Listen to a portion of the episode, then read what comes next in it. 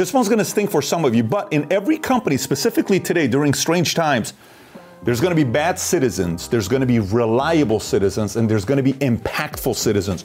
The great companies that go through challenging times, recession, market crash, whatever you want to call it, and they don't just survive, but they thrive, they know how to differentiate between these three, and they know how to take reliable citizens and help them become impactful citizens, aka leaders. We're going to talk about that today. So stick around the very end. I'm going to give you the PDF of today's message. This is something having to do with you as a leader. You, you're going to receive this message message and say, Pat, how can I become a better leader during this time? Or you, as a leader of other people, you're going to say, how can I help identify who's a bad citizen, who's a reliable citizen, and who's an impactful citizen? I can make better leaders in my organization. So let's get right into it.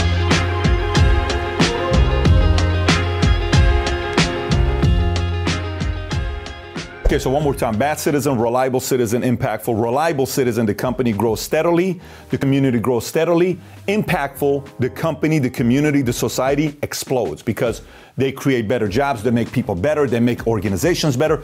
Anything, anywhere they're part of impactful citizens, they make it better no matter where you put them, right? So let's talk about bad citizens first. A bad citizen in any organization, company, community, they divide they sabotage. They know it all. You can't teach them anything. They talk behind people's back. They don't want to learn more. There's no way you can get this person to address conflict. Sometimes they want to fight the conflict. It's everybody else's fault. Nothing is their fault. They blame everyone. I don't need to explain to you what a bad citizen is. It's always late. There's a reason for being late.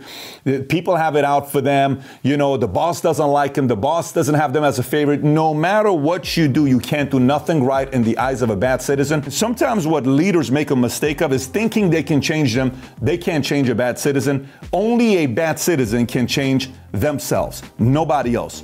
One of the most powerful affirmations I ever told myself 17 years ago, 16 years ago, that got me to be a little bit of a better leader is I said, Stop trying to be God. That job is already taken. You can't change people. People have to choose to change on their own. And I spent a lot of time trying to change bad citizens. I've failed 100% of the time. So now let's talk about the difference between being a good citizen, a reliable citizen, and being a impactful citizen. Good citizen, there's two things we got to look at.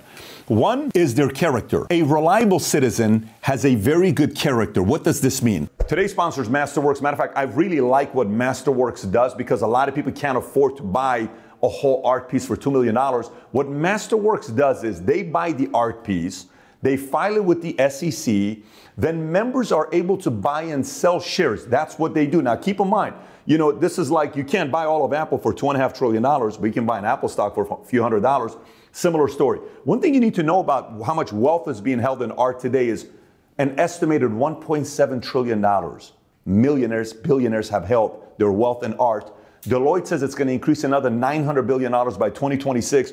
What Masterworks does is the last five paintings they sold since 2017, their average rate of return was 26.8%, and contemporary art prices have outperformed S&P 500 total return, ready, by 164% the past 26 years. So if this is something you want to take advantage of, we're going to put the link below. There is a waiting list for people that are trying to get into this program with Masterworks, but because you're part of Valuetainment, if you click on the link below and you go through Valuetainment, you will skip the waiting list and you'll be able to start buying and selling shares immediately. They show up on time. They get the job done. If they tell you they're going to do it, they do it. They don't steal. They don't cheat. They take responsibility. They're respectful. They're unifiers. They're willing to give ideas to. They're willing to be taught. They're willing to be challenged. They're willing to improve. They're a willing personality. They're able to reason. They are somebody that if you go out and talk to them, you, you like being around them. You like their company. They're reliable, right? They're reliable and their character is strong. It's very, very important. They have a very good character. But character alone doesn't take you all the way to the top. That's just the foundation. On the other side, for somebody that's reliable but maybe wants to get compensated more and the market pays more for them is when somebody has great character and they also have a hard skill. What's a hard skill? I know how to edit. I know how to code. I know how to do customer service. I know how to process a policy. Anything that's a hard skill, they know how to do, okay? So it's a hard skill and character. You have a reliable citizen here. Hard skill is a skill set and character is a foundation of who the person is. The market's gonna pay very good for this person, but not at the highest level. The impactful citizen, they have two things that these folks at the bottom don't have.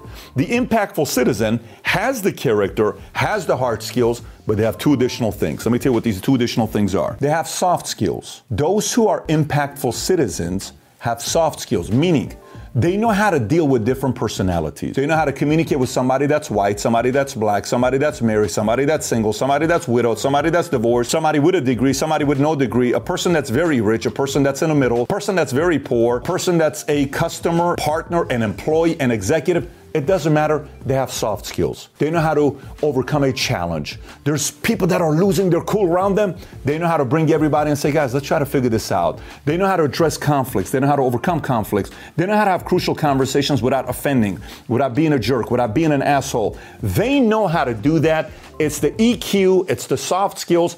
They know how to deal with people, and somehow, some way, people that continuously move up in any company, in any society, in any community, they tend to have very, very good soft skills. This applies to church, to politics, to business, to sports, to anything you look at. Soft skills, you generally see people at the top that are leaders that have very, very good soft skills. So you may be watching the same Pat. Can I really improve my soft skills? App Absolutely, you can improve your soft skills. You can learn how to communicate better. You can learn by taking courses on how to be better at addressing conflicts, deal with different personalities, take body language courses. You can take a bunch of different things to improve in this area. But if you do want to move up and have a leadership position where you're becoming an impactful citizen, you got to have soft skills. So now, so far we have what? We have character, we have hard skills, we have soft skills. The market pays very, very well for a person that has these three areas, and then we have the last one. And the last one may be the biggest one. And my job as a father, as a leader, as a man leading organizations, your job for yourself and your job as a leader, both. So I got to figure out a way to constantly improve myself, and I got to figure out a way to help people around me improve themselves as well. Number four is by far the best one out of all of them. And this one takes a regular person into a completely different level. And that is putting people in situations to have a paradigm shift. Now, what are we talking about with paradigm shift? Let me explain to you. Paradigm shift to me is for many, many years, this man named June used to take his leaders he worked with to LA at uh, Skid Row on Christmas morning. And I said, Do you mind if I join you? And I started joining him. There was a story behind the story with his daughter. I, I don't need to get into that, but I was inspired. So every Christmas morning, the 25th, people would come to the office. We did this 10 years straight. They would come to the office at 4.30 we would go buy big mac cheeseburger toothpaste toothbrush blanket and we would go to downtown la and we would give these things away to folks. First time we went we went with 10 people then 20 then 30 then 40 then i think the last year we did it we went with nearly 200 people that we went there to help these folks out. Now why was this a paradigm shift? Parents started bringing their kids because say somebody's making a lot of money but they don't know what it is to be homeless. They would bring their kids, and it's early in the morning. One time, a guy pulled out a knife, this big of a knife, on another homeless person because they said, That's my blanket, you can't take it, and they're fighting. And I said, Guys, we don't need to fight. Let us go get another blanket for you. When you see that right there as a kid, you're gonna have a paradigm shift. You sit there and say, Oh my God. Imagine the drive back with that son and the daughter talking to the mom and dad saying, Mom, is that really how some people live? That's what happens. Some people live. How did these people become homeless?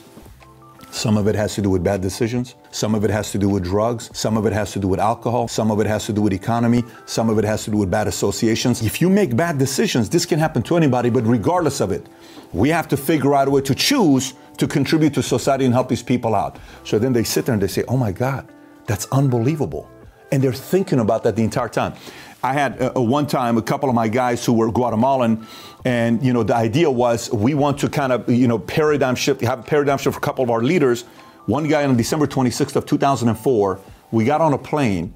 We went to Guatemala. I went to Puerto Barrios, Livingston, Tikal, Tikal, the Grande Jaguar. We went to all these places and we went to a church. I spoke to a church. Most Guatemalans are not very tall, 4'10, 5 feet tall. And I have a picture with me around them talking to a church of 500 people and I'm speaking English, and they don't speak English, and I have a translator with me. And then we went to another church that fits 15,000 members that just opened up. I think John Maxwell was the opening one. This place had all these different uh, volcanoes, water volcanoes. That's a paradigm shift for the people that went there. Paradigm shift could be remember the Titans when Denzel Washington says, Whites in this bus and blacks in this bus? No, get out. Defense, offense, get on the buses. Takes them to a cemetery, takes them to a place where a war happened.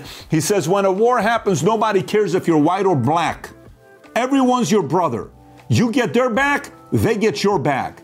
Strong side, weak side, left side, right side, no one cares. We got to have each other's back. What he's doing, that coach, that they made a movie about, and Denzel starred in it, that coach is creating a paradigm shift for the players to no longer see colors. It's called a paradigm shift. You need to go to events to have a paradigm shift. I went to a Billy Graham event in 2003, November of 2003. It was in Pasadena at the Rose Bowl. I went four days. Every day I went to it and I watched this. I went with as many people I could take myself. As an atheist, I went.